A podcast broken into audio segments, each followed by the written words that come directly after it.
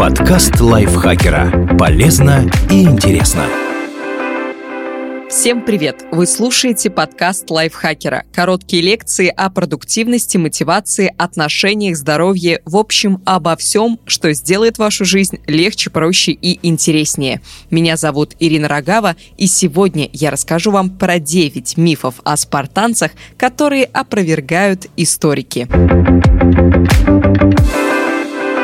Спарта – один из крупнейших городов-государств Древней Греции. Она существовала в XI-XII веках до нашей эры и располагалась в южной части полуострова Пелопоннес. С тех пор прошло много времени, и сегодня массовые представления о Спарте и ее жителях больше похожи на парк развлечений, чем на историческую реконструкцию. Вот некоторые из популярных мифов. Спартанцы сами себя так называли.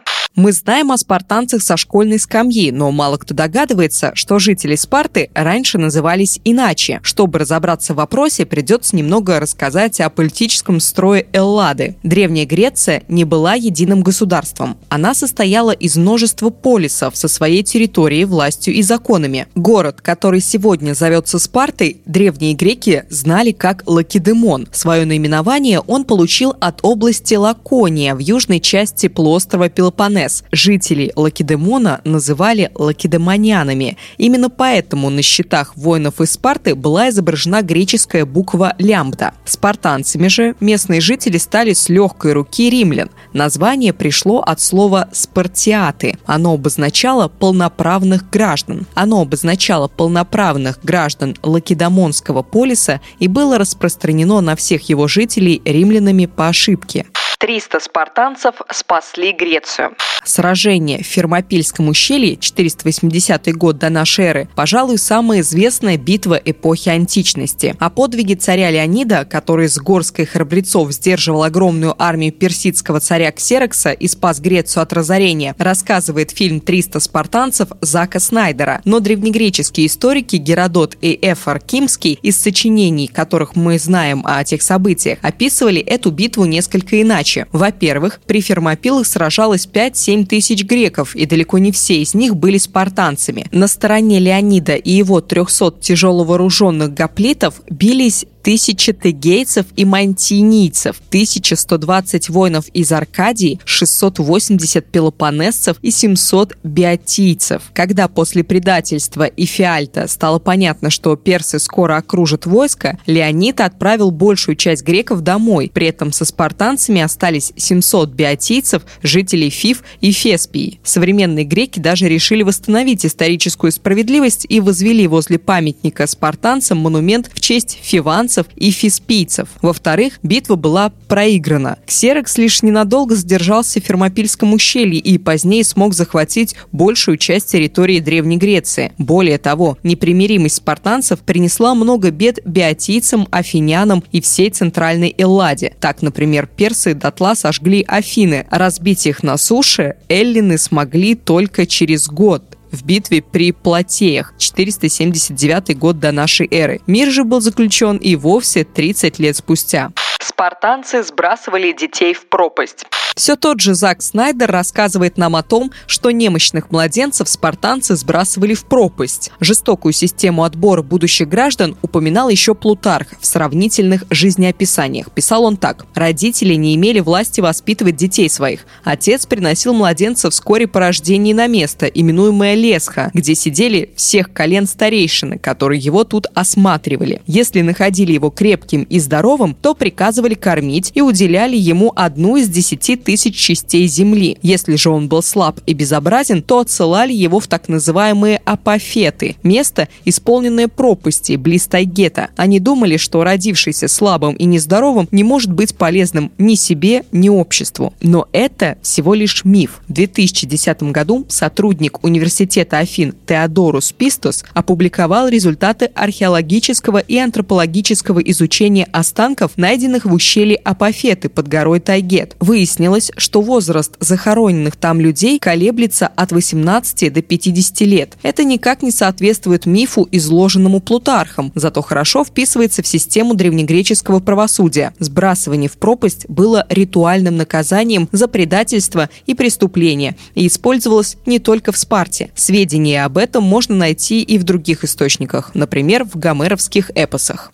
все жители Спарты были равными. Спарта – это община воинов, где все были равны, так как в бою нет богатых и бедных. Так можно подумать, если не знать некоторых фактов. На самом деле, спартанское общество было основано на принципах свободы и равенства, но далеко не для всех его членов, а только для упомянутых выше спартиатов. Это были полноправные граждане, владельцы земель, аристократы, обязанные нести военную службу, если потребуется. Сами себя они называли гами ромеями, равными. На положение рабов у спартиатов были и лоты, земледельцы, покоренные предками спартиатов в древности. Также общественный строй Спарты знал много переходных состояний между гамеями и илотами. Перееки – лично свободные граждане, в основном населявшие побережье и предгорные районы. Мафаки – дети не спартиатов, получившие полное спартанское образование и возможность стать гражданами. Неодомоды и лоты, получившие свободу и право на военную службу, но не имевшие полных гражданских прав. Гипомионы – опустившиеся, обедневшие или физически неполноценные гамеи, лишенные за этой части прав.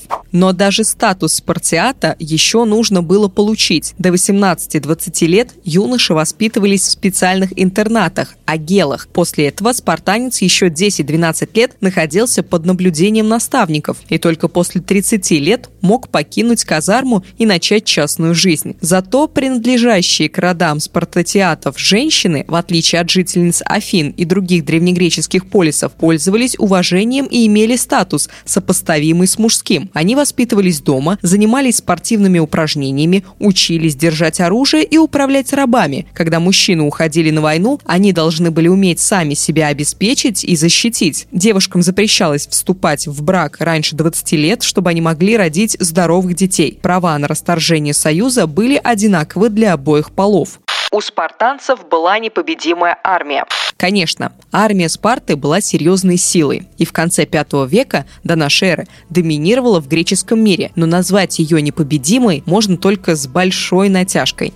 До начала греко-персидских войн, это 499 и 449 годы до нашей эры, армия Спарты на фоне других полисов выделялась разве что числом. Об этом пишет профессор Лейденского университета Роyal Коннинендейк, основываясь на многолетних исследованиях группы историков. Лакедемон мог выставить крупнейшее войско в Элладе, около 8 тысяч человек. Для сравнения, 300 спартанцев, погибших при Фермопилах, это всего лишь 4% от количества воинов, которые могли сражаться за Лакедемон. 700 биотийцев уже составляли все мужское население Фиф и Феспии, способное держать оружие. При этом ни один источник не свидетельствует об особой свирепости, уникальности военных учреждений спартанцев или их ратных подвигах. Тот же Геродот пишет, что в битве чемпионов при равных условиях воины из Аргоса показали себя лучше, чем спартанцы. Также источники сообщают, что лакедемонская конница была бесполезна. Поворотным моментом в формировании имиджа спартанской армии, считает Коннен Нейдейк, стала битва при Фермопилах и особенно ее описание Геродотом. Самый ранний источник данных об этом сражении сделал из него миф, который спартанцы с радостью поддерживали. Это нередко помогало им сломить дух противников, даже не вступая в бой. Спартанцев запомнили как героев, а о том, что они сдались афинянам в битве на Сфактерии, уступили Малую Азию персам в Каринской войне и проиграли Фивам, никто обычно не говорит. Свою роль в этом сыграли и римляне, искавшие пример воинственного государства, на которое можно равняться, и поддерживавшие репутацию спартанцев-воинов. Рим, кстати, и сам подчинил Спарту в 146 году до нашей эры. Тренировки с детства и отточенное искусство владения оружием – причина спартанских побед. Авторы, составляющие топы самых крутых воинов, расскажут вам, что спартанцы с самого детства учились обращаться с оружием, поэтому им не было равных. Но история историки опровергают это заблуждение. Спартанцы не жили только ради войны, и их общественное устройство ничем не отличалось от типичной древнегреческой олигархии. Система образования и воспитания, при которой мальчиков-граждан с малого возраста государство забирает из семьи, существовала и в других полисах, поэтому говорить об особом индивидуальном военном мастерстве спартанцев нельзя. Правильнее сказать, что главным преимуществом воинов из Лаконии была дисциплина, привитая с детства послушание и разделение армии. Фаланга не была уникальным изобретением спартанцев, но они единственные среди эллинов догадались разделить ее на отряды по 15 человек и заставить их двигаться в ногу единым строем. Простое правило «следуй за человеком перед собой» спартанцы прививали даже подчиненным союзникам, буквально за несколько дней делая из толпы войска. Четкая система командования, раздачи и выполнения приказов – вот настоящая причина успехов воинов с лямбдой на щите. Кстати,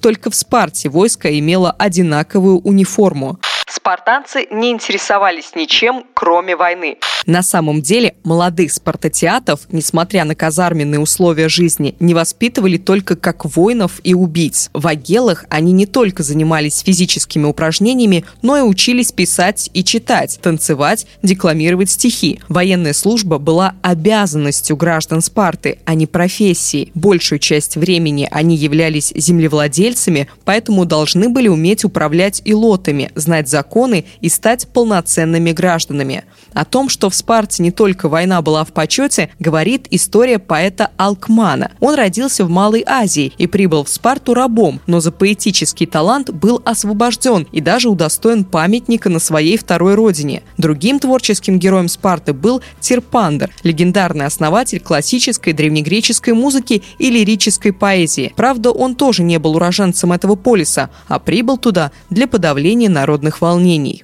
Афины и Спарта были союзниками. После просмотра фильма «300 спартанцев. Расцвет империи» можно подумать, что Спарта и Афины были, если не дружественными государствами, то хотя бы союзниками. Однако это далеко от правды. Два крупнейших полиса Эллады неизбежно шли к столкновению за гегемонию в греческом мире. Афины были сильны на море, Спарта на суше. Афиняне придерживались принципов античной демократии, а у спартанцев были цари и олигархи монархия. Когда Ксерекс подошел к Афинам после сражения при Фермопилах, спартанцы медлили с отправкой войска. То же самое произошло перед знаменитой битвой при Марафоне. Впрочем, афиняне и сами не пришли на помощь Леониду в Фермопилах. Неудивительно, что после того, как персы были отбиты, Афины и Спарта схлестнулись в череде войн, привлекая на свою сторону другие полисы. Они значительно ослабили друг друга и в итоге спустя два с половиной столетия были покорены римлянами.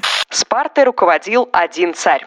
Даже смотря на такой мифологизированный фильм, как «300 спартанцев» 1962 года, можно подумать, что Спартой управлял один харизматичный лидер. В действительности все было иначе. У лакедемонян было сразу два царя из династий Агиадов и Еврипантидов. Например, соправителем Леонида из Агиатов был Леотихид II из Еврипантидов. Власть их передавалась по наследству. Кроме царей, в Спарте существовала Герусия – совет 28 знатных старейшин. Она имела равное с царями количество голосов при решении вопросов. Геронты, члены Герусии, оставались на своем посту до конца жизни. Цари и геронты правили Спартой и составляли основу ее олигархического строя. Обычные же спартатиаты на общих собраниях могли только принимать или отклонять их решения. Андрей Вдовенко написал этот текст. Надеюсь, вам было интересно, и вы много полезного и нового узнали в этом выпуске. Не забывайте ставить нам лайки и звездочки, где бы вы нас не слушали, писать нам комментарии, подписываться на наш подкаст, конечно же, и делиться выпусками со своими друзьями в социальных сетях. А если вам есть что сказать по теме нашего подкаста, по любой теме, заходите заходите к нам в чат подкаста Лайфхакера в Телеграме. Ссылка будет в описании подкаста этого выпуска. Заходите, спрашивайте, будем с вами общаться. А я на этом вас покидаю. Пока-пока. До скорых встреч. Подкаст Лайфхакера. Полезно и интересно.